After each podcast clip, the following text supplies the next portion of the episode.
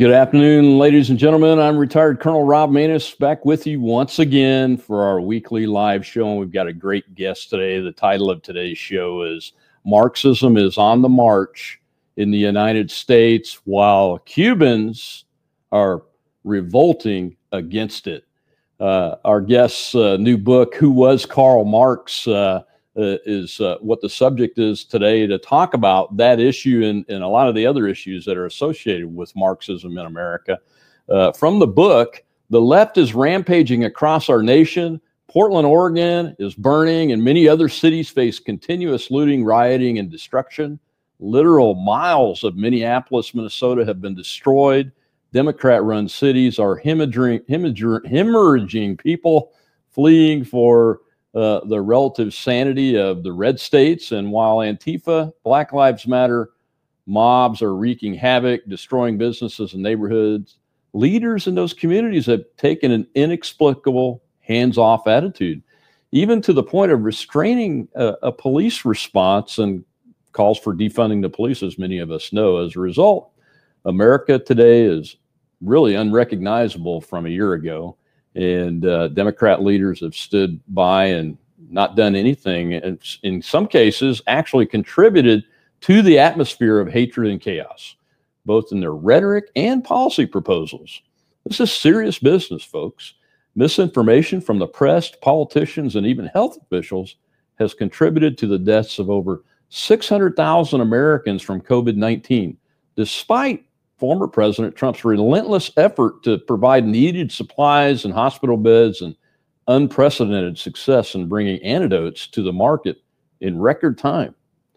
The new administration of Mr. Joe Biden has reversed every single successful policy of the Trump administration that brought unprecedented economic revitalization across America and stemmed the flow of illegal immigration. Unprecedented immigration crisis at our border. Border deliberately instigated by Biden and the Democrats. Prices are rising, and Biden administration economic policies threaten to kill millions of jobs. And of course, while all that's going on, critical race theory and Black Lives Matter rhetoric is it's being mainstreamed into our public school curriculums. It's teaching children to hate America, hate each other, and at the same time, uh, they're being indoctrinated to believe they can change their sexual identity at will, in some cases without parental permission. The entire world seems to be going insane. And if this trend isn't reversed, our nation and the world will face, in the words of Jim Simpson, our guest, a cataclysm of biblical proportions. Economist, businessman, author, and commentator Jim Simpson. Sir, welcome back to the Rob Maness Show. We appreciate having you. Hey, Rob, great to be with you. Thanks for having me.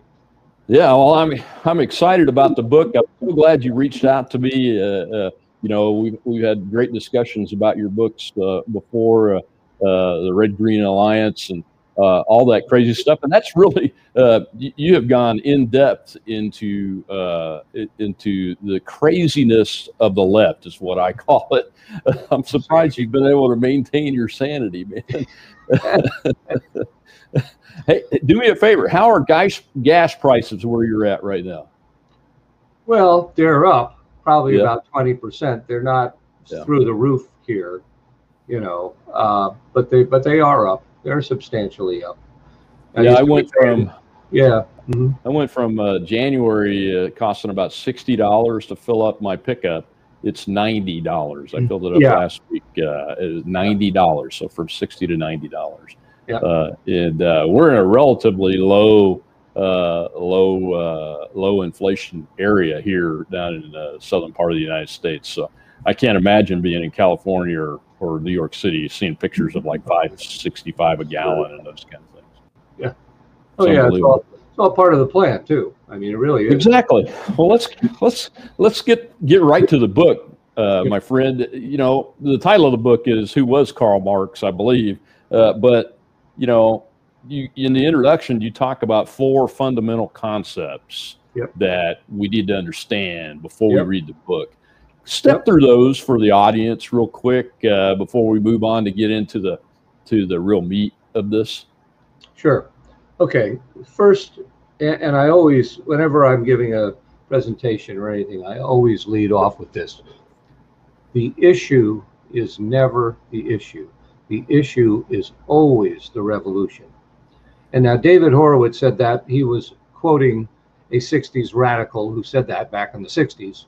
Mhm. And the point was, they didn't really care what the issue was. You know, didn't matter. You know, you talk about free speech, you talk about civil rights, you talk about immigrant rights, you talk about gay rights. You just name your right. They could care less, except in the way that it can be used as a vehicle for them to insert themselves into positions of power. And so they use all of those issues as a way both to divide us while at the same time stepping in as the conquering heroes and the uh, rescuers of the poor and oppressed. And, Mhm. and so they always wrap themselves in the mantle of compassion. So, of course, you wouldn't be against immigrant rights, would you, Rob? How could you? Oh, you racist, you bigot, you xenophobe. You know, and of course, Yeah, I've been called all those. yeah, of course. And they don't mean it in the way that we think they mean it. Mhm. Because what they really mean about immigrant rights is open borders and amnesty for every illegal alien that can get into this country for the purpose of overwhelming our nation with massive problems and diluting our identity so that we're no longer a nation of Americans. We're just a nation of people from everywhere. I mean, Mhm. and huh, many of whom will vote Democrat, and that's the key. You know, so uh, the way they present it and how they mean it are two totally different things. The issue is never the issue. The issue is always the revolution, and the revolution is their obsession with seizing and holding absolute power. And this is important, just as important, the wealth that comes with that. They never are, uh, they're never blamed or never questioned about that aspect of the agenda, but it is a cornerstone of the agenda. The Green New Deal, global warming, climate change, those are all absolutely fraudulent agendas whose sole purpose is to fleece our country of its resources and deliver it into the hands of the, the left and their allies around the world. They're just drooling to get fabulously wealthy on the trillions of dollars they could uh, justify taking to save the world from catastrophic climate change. Uh, it's total fraud. The second Yeah, it's really not the issue, as you said. it, it is really not the issue. Yeah. The issue is not the issue. And the second one, and and this is also equally important that people have to understand.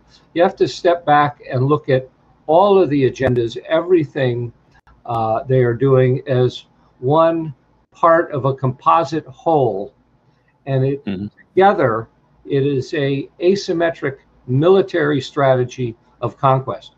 Their goal is to overthrow this country, destroy this country, and take it over from within. And this is not a strictly domestic uh, movement. This is international communism with domestic tentacles. That's number two. Mhm. Number three, there is a method to their madness. We we all think of that they're just insane. They're crazy, but there is a method to their madness, and literally, it is to make us all crazy.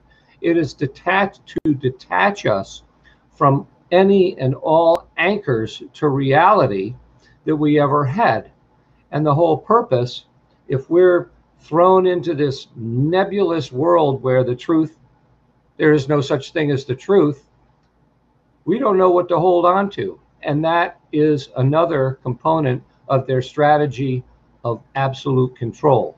You know, Mhm. you have a people who are confused, distracted, misdirected, those people, and afraid because all of this stuff creates fear. Yeah. People like that are easy to control. And finally, the entire agenda is satanic. That's the only way you can look at it.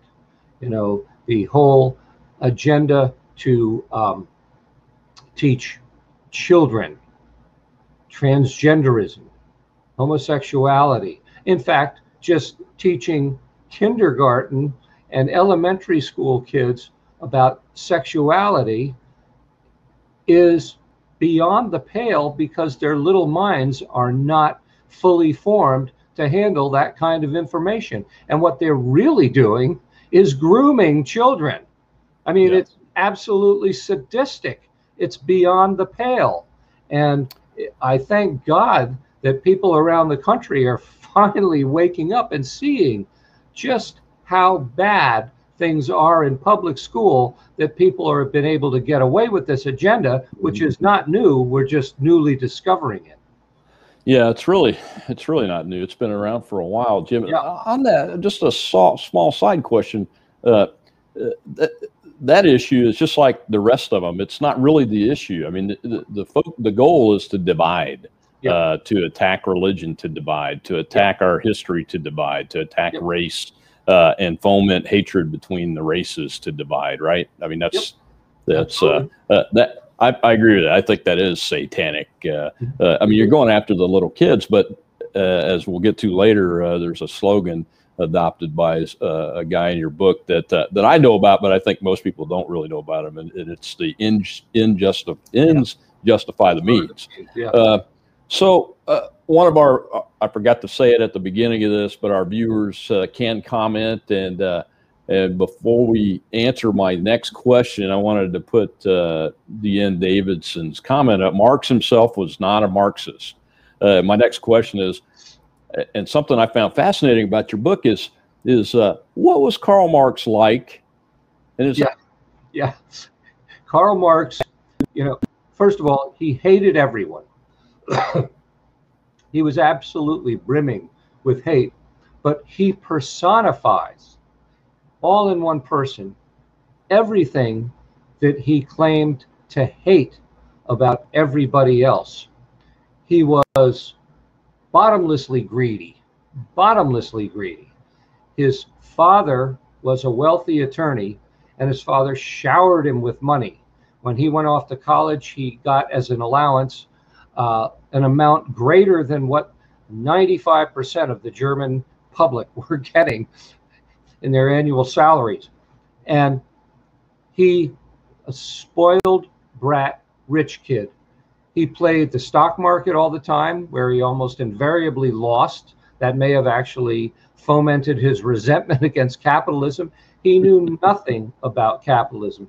He was greedy, selfish, petulant, sleazy. Uh, he spied on his own fellow communists to get paid by the German government. He uh, supported slavery. Um, he called the proletariat that he was claiming that he was going to uh, liberate, he called them stupid boys, rogues, asses. And while he preached this egalitarian, nebulous system of communism, personally, he was arrogant beyond belief. He didn't tolerate. You had to, you had to worship Marx just to be tolerated by him, according to one of his leftist colleagues. And the people around him in the left all say these things about him. Uh, he he never bathed. His mother said, instead of changing the world, Karl ought to just try changing his underwear. And she harried him once a week to do that. Of course, he never paid attention to it. He impregnated his maid and then accused Engels, Frederick Engels, his lifelong partner, of being the one to do it. And Engels raised the child as his own and didn't admit that it was actually Marx's until his deathbed. Uh, That's incredible. two of his daughters and a son-in-law committed suicide.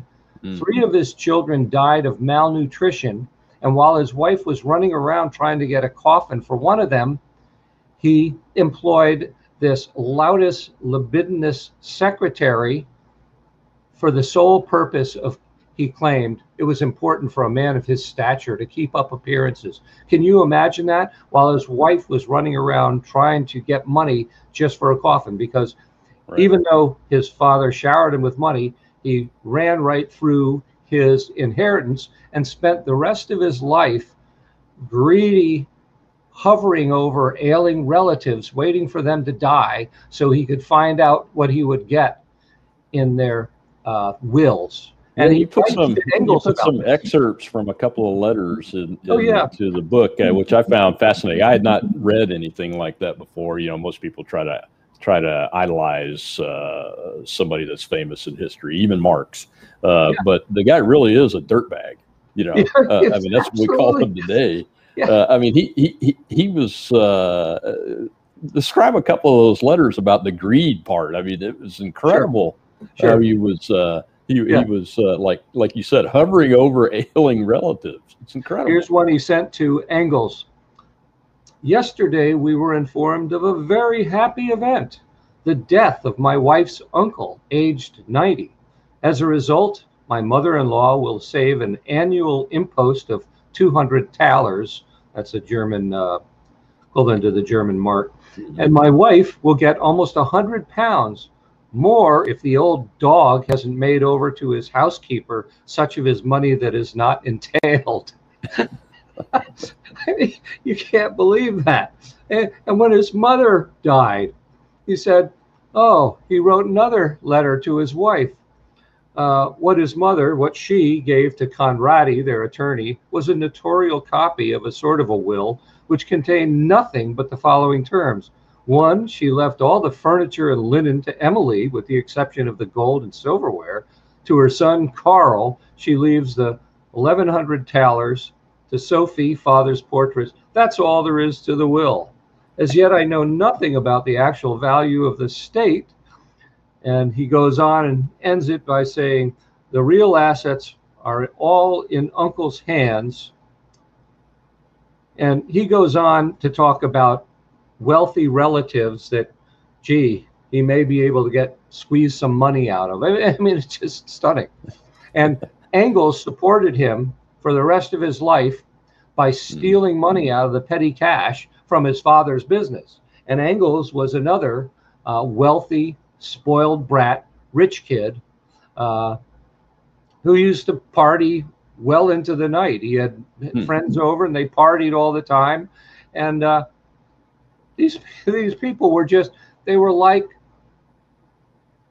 spoiled, selfish, spoiled brats that have all the money in the world and they think that they are the last word on everything.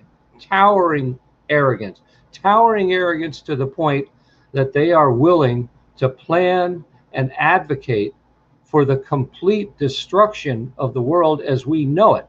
And they have no qualms about saying that millions of people will have to die to achieve their ends. It's it's simply astonishing. Well, you t- it is it is it's astonishing, but at the same time, it's very familiar. Yeah. To what we're living through today and what we That's see right. from young people, some young yep. people, not all, but some young people, a lot of young people in the United States and around the world, really. Uh, uh, so this this Friedrich Engels, mm-hmm. Marx's close partner and friend, I, I, suppose he was a friend. Uh, who was he? Uh, and uh, what's his what's his big play in the whole uh, development of Marxism and communism, as you lay it out in the book? well, he's the co-author of the Communist Manifesto. Marx was really, I think, uh, for lack of a better way of saying it, the intellectual powerhouse. Although, you know, uh, he really, except for uh, being very good at turning a phrase, being a very brilliant and accomplished writer. Uh, you know, most of what he said, a lot of what he said was just gibberish. I mean, you know, there's the uh, uh three volume Das Kapital. Now, and that's supposed to be his economic treatise that justifies the communism that he advocated uh, mm-hmm. 30 years earlier in the Communist Manifesto. But but it's just this impenetrable, impenetrable, endlessly long tract of gibberish. I'm an economist. He was never an economist.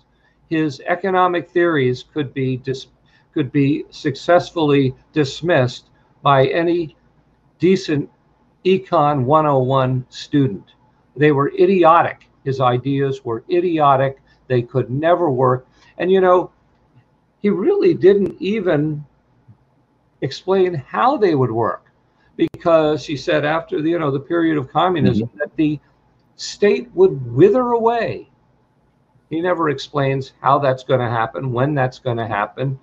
He doesn't explain the mechanics. How does that happen? How do you have a power vacuum in humanity? It just it's never existed.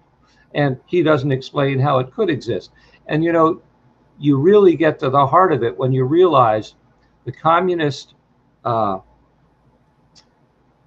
economic theories, the communist mm-hmm. game plan, as it were, it's more like a um, it's more like a sales pitch. It's a sales pitch for a bunch of people who are going to convince you that they're going to do everything they can to help you out, give you tons of money, and then in the end, somehow they wind up with all the money, all the mm-hmm. power, and you're 10 times worse off than you were before. It, gee, it reminds me a lot of today's Democrats, doesn't it? yeah, and uh, the Cuban people uh, in the communist country of Cuba are are uh, are fed up with it. Thank yeah. goodness.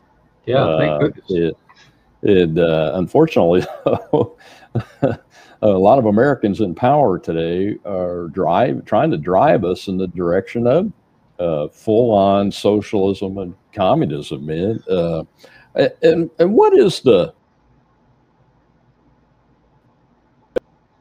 book at length? But for the what's the difference between socialism?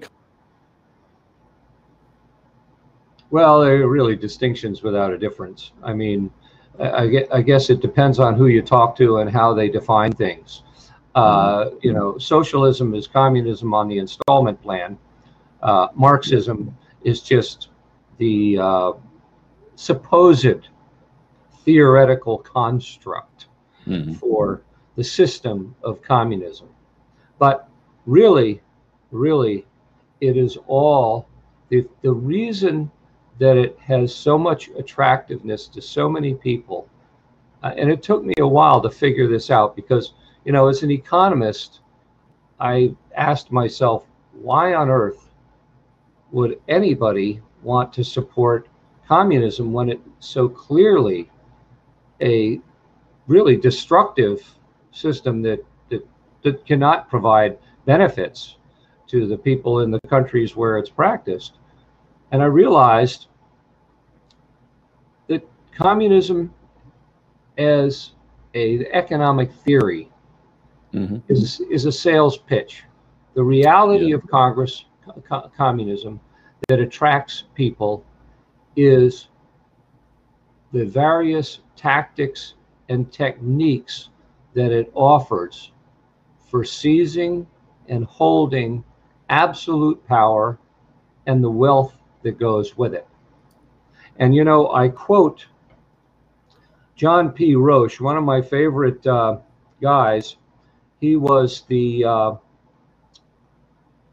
he was the academic dean of the uh, Tufts University uh, Fletcher School of Law and Diplomacy, mm-hmm. and he was also um,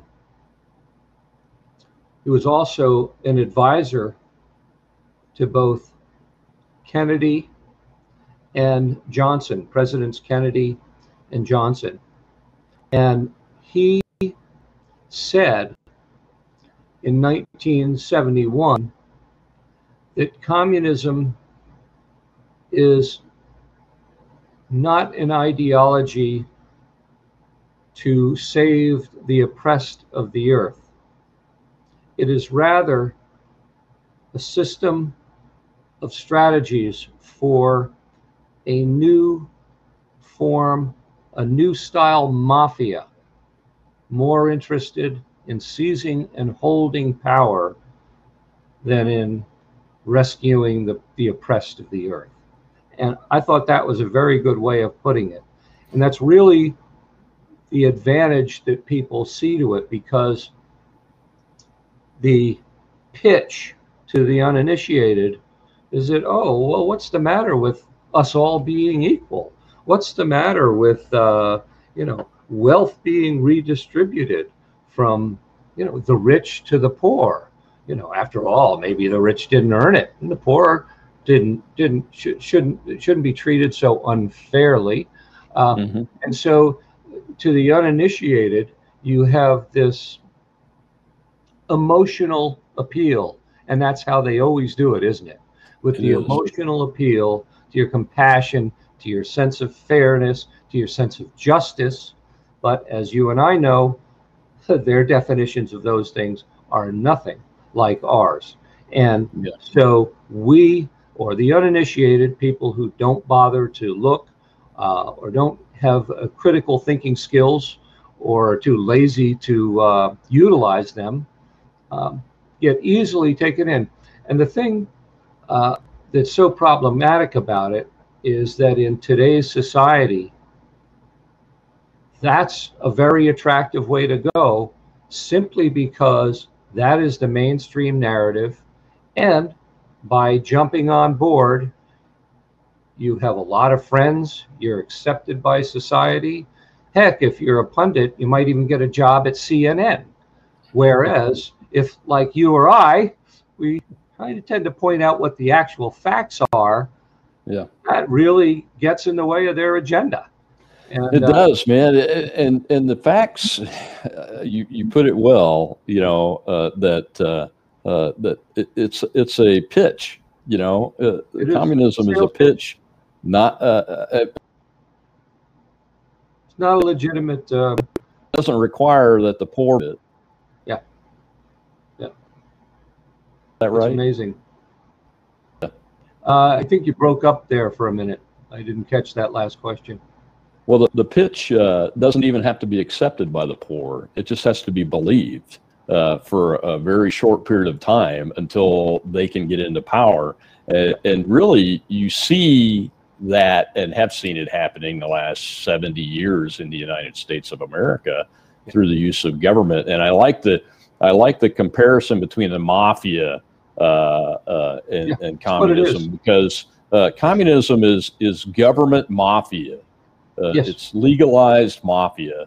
Uh, yeah, absolutely. And, and, they use all the force of government to to make you do what they want you to do. And the they, the elites, they just keep getting wealthier and wealthier, and it really doesn't help the poor. Yep. Uh, you know, Americans are smart people, Jim. Uh, you know, if we look at Donald Trump's administration, you can say what you will about Mr. Trump, uh, whether you love him or hate him, but the data uh, on the economic side of it comes out that uh, uh, wage increases for African Americans and, and, really all demographics. Uh, but but the first time we've seen the, the amounts that we've seen for the black population in the United States under this man, uh, who is accused every day, like the rest of us, of being a racist bigot. Uh, who hates people and those kind of things, yeah. you know, and it, and I mentioned uh, nine, it takes 90 bucks to fill up my pickup truck today, and, and in January it was 60. Well, that impacts the working poor first. Yep. And the poor the most. Yep. Uh, uh those kind of things. And, and, and this president who, who is on the communist side, uh, I'm just going to say it. I'm going to say that quiet part out loud over and over again. I, yep. I say it every day because yep. it's true. This yep. president who is on the side of the communists did it intentionally, like yeah. he's doing a lot of other things intentionally. Oh no, it's all uh, intentional. Uh, uh, and, so, and what, fact, how do we convince the American voter that what they're they're selling is just a pack of lies because they keep buying into it quite a bit? Well, yeah, a lot of people do. Uh, I think. Well, I'm pretty sure anyway that more and more people are, are waking up. I think a lot more people realize that really bad things are happening than are willing to publicly admit it because you know that's the that's the problem uh, if you don't have a broad platform that can uh, support and defend your narrative, you're basically out there alone. Mm-hmm. And so, if I were to go walking around in the neighborhood and start talking to people, I, you know, I'd find five or ten people say, "Oh yeah, I think I agree with you." I'd find people who would slam the door on me, you know. Yeah. And if I were working in a school, for example, and started talking like this, I'd probably lose my job, you know. And and and there's so many other circumstances that are like that. And it's not that everybody believes all this garbage that the left is putting out, but they're afraid of the consequences of not going along with it because the left has been so successful at isolating and then punishing and ultimately destroying at least the credibility, uh, the reputations, if not the lives, of the mm-hmm. people who become their targets. And of course, that's a Saul Alinsky tactic, but that also has a, a long long history of development, which I go through into my book. Yeah, and you dive into that in the book uh, and talk a lot about Sergei uh, uh, Nechayev. Nechayev, uh, yep. Uh, and, uh, you know, tell folks what is nihilism and how it's related to Sergei. Yeah, well, uh, Sergei Nechayev and his group, they called themselves the nihilists. And nihilism is essentially you know anarchy. It's uh, mm-hmm. self-absorbed, doing whatever the heck you want, whenever the heck you want it. It just cut loose insanity, and they were all anarchists. Mm-hmm. And uh, while nobody, almost nobody, has heard of Sergei Nechayev, he is next to Marx the most important, in my mind, radical uh, of history because he wrote something called the Revolutionary Catechism, which I go into in depth in the book. And the mm-hmm. Revolutionary Catechism, just a three page pamphlet, became the blueprint for communist revolution.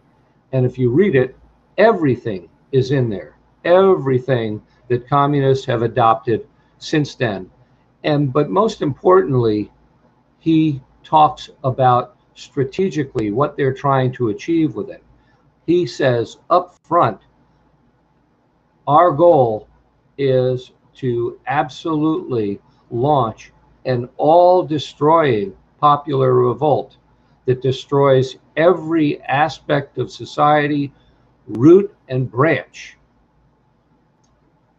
And their goal, his goal, he says, all we want is the complete happiness and liberation of the masses.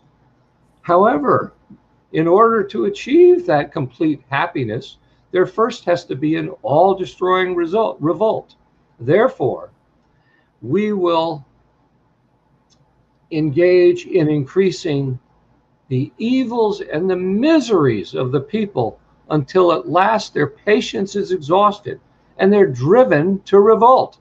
And that's what we're watching happening now. That's what we watched happening under the eight years of Obama, which was daily communist provocation tactics, jamming a stick in our eye, hoping that somebody would get so angry that they would lose it. And when that mm-hmm. didn't work, instead, we got Donald Trump.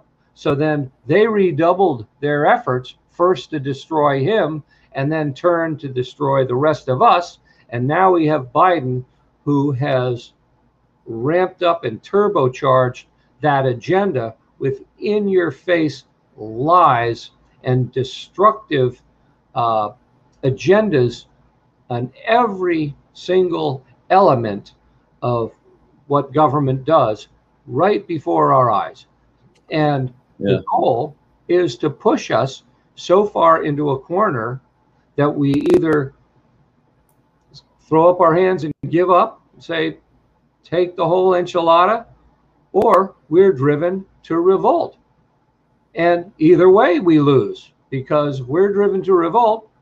Then Biden takes his now totally woke DOD and Mhm. turns those people, and I'm sure they have identified units uh, that would be happy to fire on American people.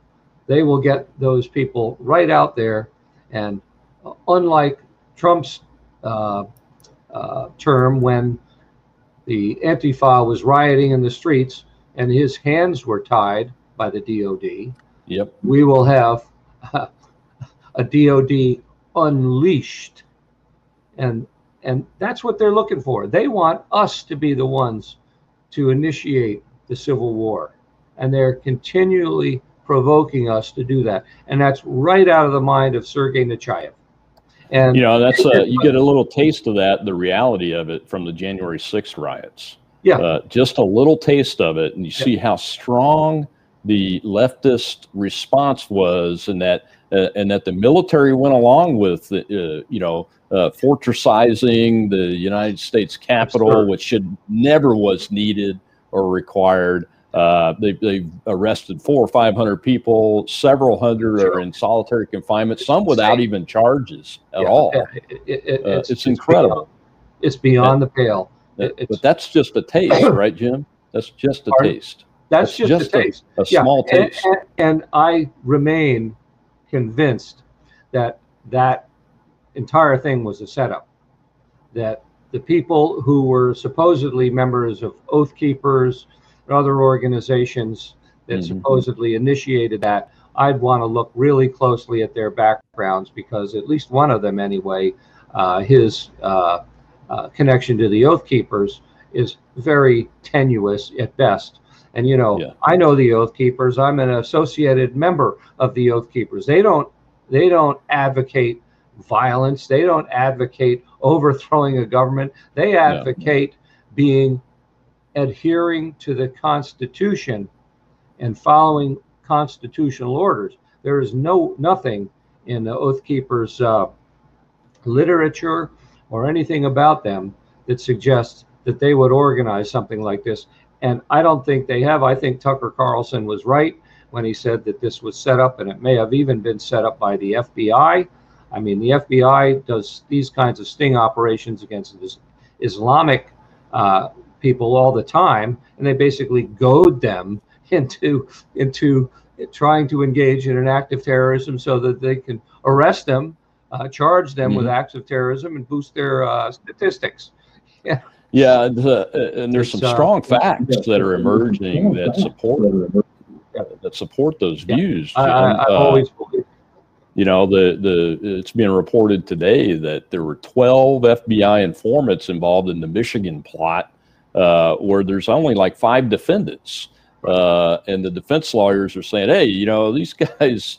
Uh, they they they push these folks into this and uh, and, and use persuasion and coercion and all kinds of things. And that's not how you that's not how it's supposed to work in America. And I And- believe that's right. being reported that there's highly suspect that there were uh, a bunch of FBI employees of some sort or another, either confidential informants, undercover agents, etc., uh, in the January 6th involvement. And we know there was Antifa and BLM there. Yep. We have we have direct evidence of that. Yeah, Yeah, there was, and, and you know, there's direct evidence of of Trump supporters uh, fighting off those people who are trying to break through, uh, you know, those barriers. So, Yeah. you know, and, and once they got them in, then they suckered a bunch of people saying, "Hey, come on in," and Yeah. and a lot of people just went with the flow, but it was not violent. Right. No, they just walked in and walked around. But really, it, the whole thing was a setup, and I believe they knew it was a setup, and they this was how they planned to uh, utilize that to discredit uh, an entire, basically 50% of the American people. Yeah, and you know what? After you read your book, you have a full understanding of why. Uh, later on in the book, uh, uh, you you talk about the Frankfurt School. Now, I'm Yeah. aware of it. I, I'm a national security person. I've studied communism in- in order to defeat it, and those kinds of things. But Yeah. uh, but a lot of folks don't know about that. What was the Frankfurt School, and what impact does that have on today? Uh, and what we're seeing. Yeah, the Frankfurt School is is central to what we're seeing today. Um, Marx, before he even wrote the uh, Communist Manifesto, he said, The issues of the day are not our concern. What? That's right. The issues of the day are not our concern. We don't give a darn about those. What we are concerned about is a ruthless criticism of everything existing. And this is another letter he wrote to one of his communist friends. A ruthless criticism of everything existing, and we shall not worry about what the consequences of that criticism are. In other words, we don't care if the government revolts towards us, we don't care mm-hmm. if we generate violence. Ruthless criticism of everything existing. So, then right around uh, the early 1919, the early 20s, uh, a guy named Willy Munzenberg, who was most people don't know of him either, but he was uh, a insider the Soviet Union with Vladimir Lenin and Trotsky. Trotsky had identified him. He was a young German communist, and he was a brilliant organizer. He's the guy responsible for creating Popular Front idea. So, for example, you had the Hollywood Anti Nazi League, which was actually a front for Soviet propaganda. And that's wow. how a lot of Hollywood actors were uh, recruited by the communists. It was actually done by a guy named Otto, Otto Katz, who was a KGB assassin, but he was kind of a charming, good looking guy. And they sent hmm. him to uh, California to set up this popular front under Willie Munzenberg's orders. Munzenberg was uh, at thousands of uh, news outlets and theaters and things throughout Europe where they could covertly push the Soviet line. He said, and he was a big speaker at most of the Communist International meetings in the early years of the Soviet Union. And he said, We must organize the intellectuals and use them to make Western civilization stink, because only then, when we have corrupted all its values, and made life impossible can we oppose communism. So he was an inspiration for a lot of people.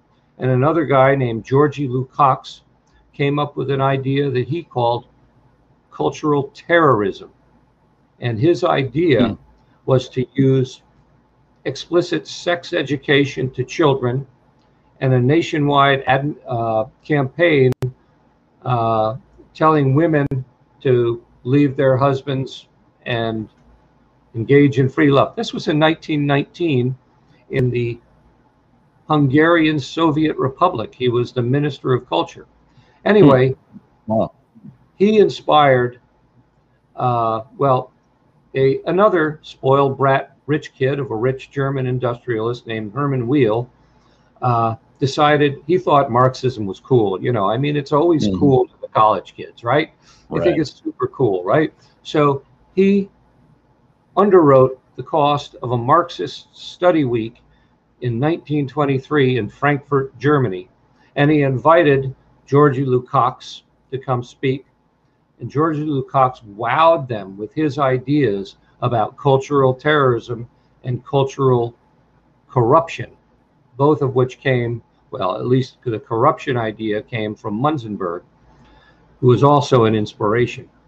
Herman Weil decided at that point that he was going to help fund the creation of the School for Social Research in Frankfurt, Germany. It was going to be a communist school. They called it the School for Social Research so that people would not be afraid of the, you know, they wouldn't realize right. what its true objectives were. It kind of became to be known as the Frankfurt School. And following Marx, who said, criticize everything existing, the Frankfurt School came up with what they called a new philosophy called critical theory. And that's exactly what it did. It criticized everything. And uh, let's see, I'll just uh, read of some of the goals. Oh, wait a minute, I got past it there. Hold on. Uh, some of the goals they were trying to accomplish with critical theory. Critical theory criticized everything about Western culture and society. And the idea, as with Lukács' cultural terrorism, was to corrupt our culture, corrupt our society. And so it was targeting creation of racism offenses, mm-hmm. continual change to create confusion, teaching of sex and homosexuality to children, and now, of course, transgenderism, the undermining of schools and teachers' authority, huge immigration to destroy identity. I wrote two books about that. Yeah. Promotion of excessive drinking, emptying of church, and I would add excessive drug use as well, or drug use, period. Mm-hmm. An unreliable legal system with bias against victims of crime. Does that sound familiar? You know, they've dispatched entirely with the death penalty, or almost entirely, and people are now getting off. We have, for example, in San Francisco, the district attorney is a guy named Chesa Boudin. Mm-hmm. He was raised by Bill Ayers and Bernardine Dohrn, who were the communists who mentored President Obama when he first yeah. Initiated his political career. Bill Ayers was the head of the Weather Underground terrorist organization. They raised Chesa Boudin as their son because their mother, Kathy, was serving a life in prison for murder when she and two others robbed a Brinks truck in Nyack, New York, in I believe 1981, and mm-hmm. murdered three men. And so she was serving a She got off in 2003. Guess where she's teaching now? Columbia University. Anyway, Chesa, Chesa was raised by Bill Ayers. He was an advisor to Hugo Chavez in Venezuela. And then after Chavez died, he came up to San Francisco and ran for district attorney. And he was one of the leading people who were in favor of emptying prisons, letting people out, getting rid of bail, and turning San Francisco into literally the dung hole that it is right now. Literally turning it into a mess. And it goes back to Nechayev increasing the miseries and evils of the people until at last their patience is exhausted and they're driven to a general uprising. This is the strategy. anyway, yeah, and we and we see stores like Target and Walgreens. Uh, they're leaving the city, and and where are those Walgreens, those pharmacies? They're they're in neighborhoods, a lot of them, and a lot yep. of those neighborhoods are the people that these creeps are uh, so-called saying they want to help. Yeah, right, right. Yeah, yeah. It, it but so anyway, the Frankfurt School, founded in Germany in 1923 created critical theory. And when Nazis took over, those uh, professors, all being communist, most also being Jewish, fled to the United States and were resettled by none other than uh, John Dewey, the so called father of public education, who was mm-hmm. at that time the chairman of the National Education Association. Very much uh, pro Soviet guy who liked the Soviet model of education, had been to the Soviet Union many times. Anyway, he placed them in Columbia Teachers College. So the Frankfurt that Columbia Teachers College became the location for the Frankfurt School, and that's where the critical theory really took off. And it's estimated that something like 60% of college, university professors uh, received their training uh, or were influenced indirectly or directly by the uh, Frankfurt School teachings at Columbia. And then also there was uh, uh Dewey also created the new school for social research, take off mm-hmm. on the original one, and that's at New York University, and that still operates at New York University. And if you'll read about it, they brag about their Frankfurt School roots and in fact, mm. it's amazing if you go to, um, for example, uh, let's see, what what is it? The um, Berkeley. Berkeley Divinity College. Berkeley College of Divinity brags that it has a Frankfurt School influence. Wow. Think about that. This Mhm. is a school of religious teaching being taught communism. And you know, if you recall when, um remember when uh, Alan uh, Keyes was arrested along with Norma McCorvey when they protested Obama speaking at Notre Dame University Mhm. because Obama Yeah. was an overt pro-abortion guy, and Notre Dame is, you know, the Yeah, Catholic Catholic. college, uh, the number one Catholic college, and and it, people were outraged that a Catholic college would sponsor him to speak. Mhm. And Alan Yeah. Keyes and Norma McCorvey, you know, who was uh, Roe in Roe versus Wade, Right. were arrested for protesting. And I looked into that and I actually wrote an article about it. And I found out that's when I found out that the uh, the uh, chancellor of the university, who was a Catholic uh, priest, Mhm. had learned at the uh, Berkeley School of Divinity. And not only that, there were people on the board. There was one guy on the board of directors of Notre Dame who believed that Chinese communism was the way our country, it was a better system than ours, and that's the way our country should be run. This is at the number one Catholic university in the country. So even then, it, it, it's they they've been infiltrated and penetrated and taken over. So those organizations no longer serve the purpose for which they were intended. They've been completely subverted.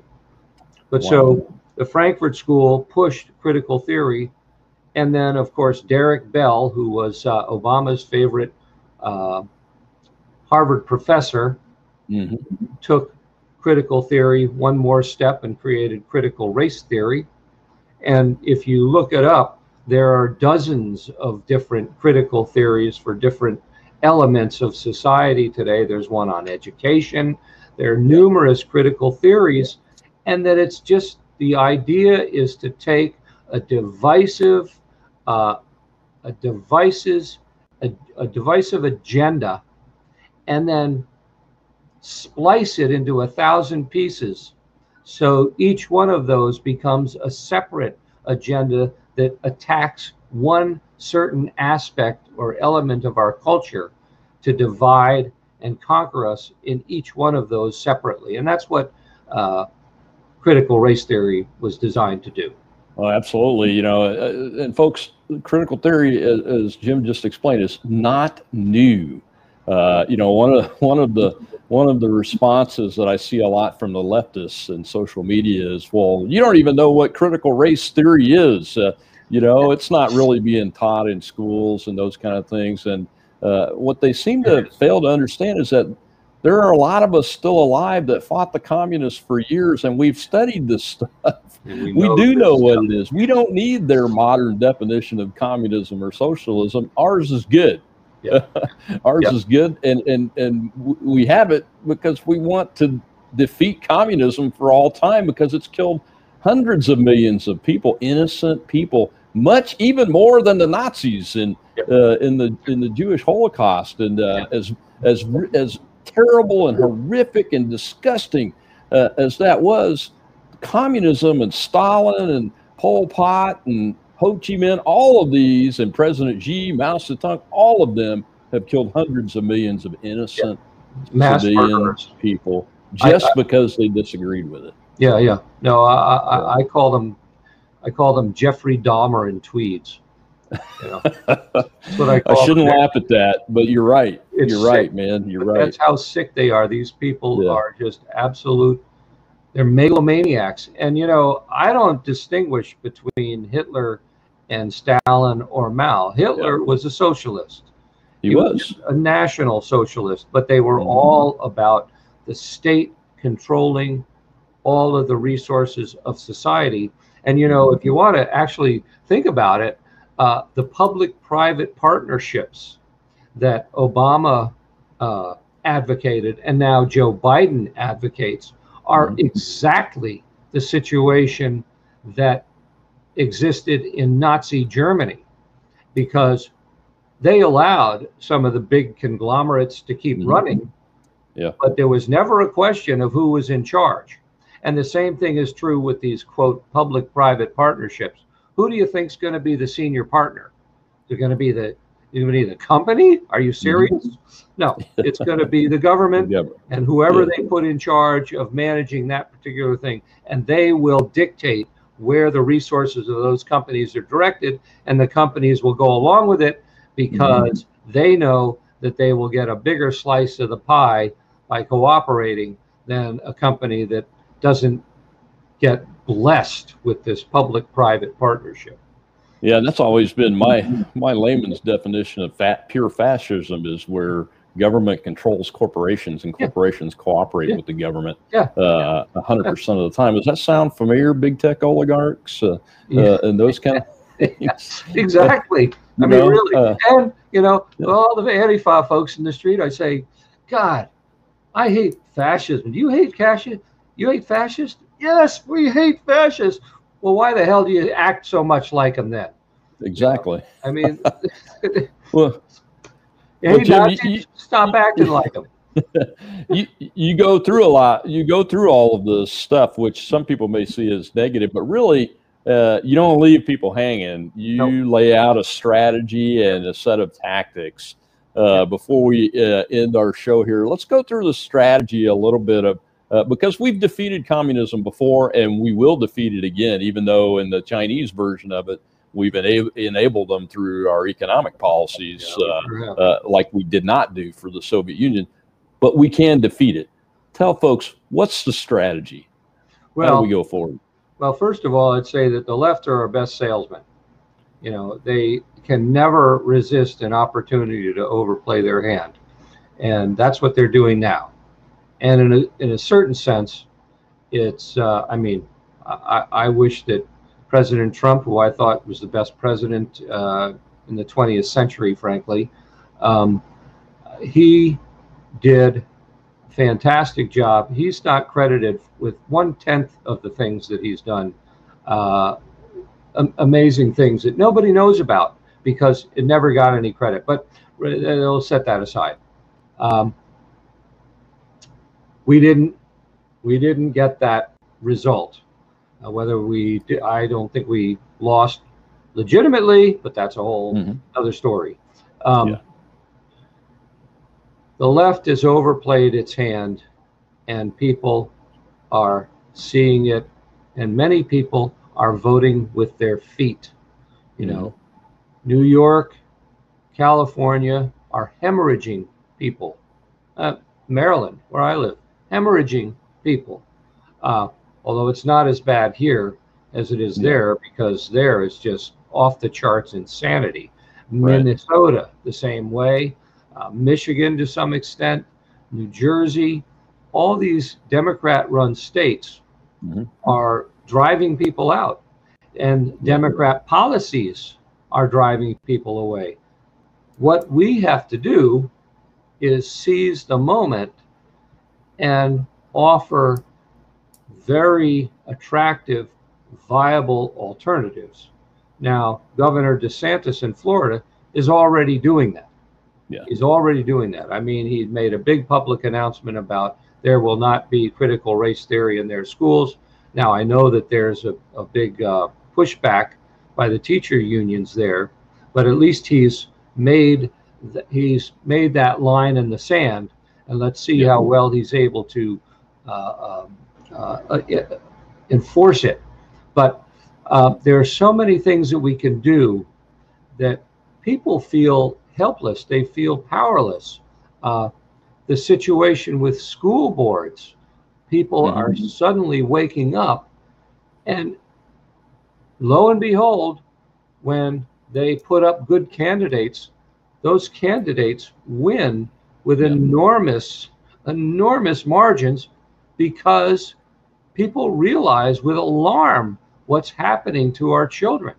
And there are so many different ways, and I list dozens and dozens of ways where we can use the legal system, where we can use our political system to create alternatives that people will flock to.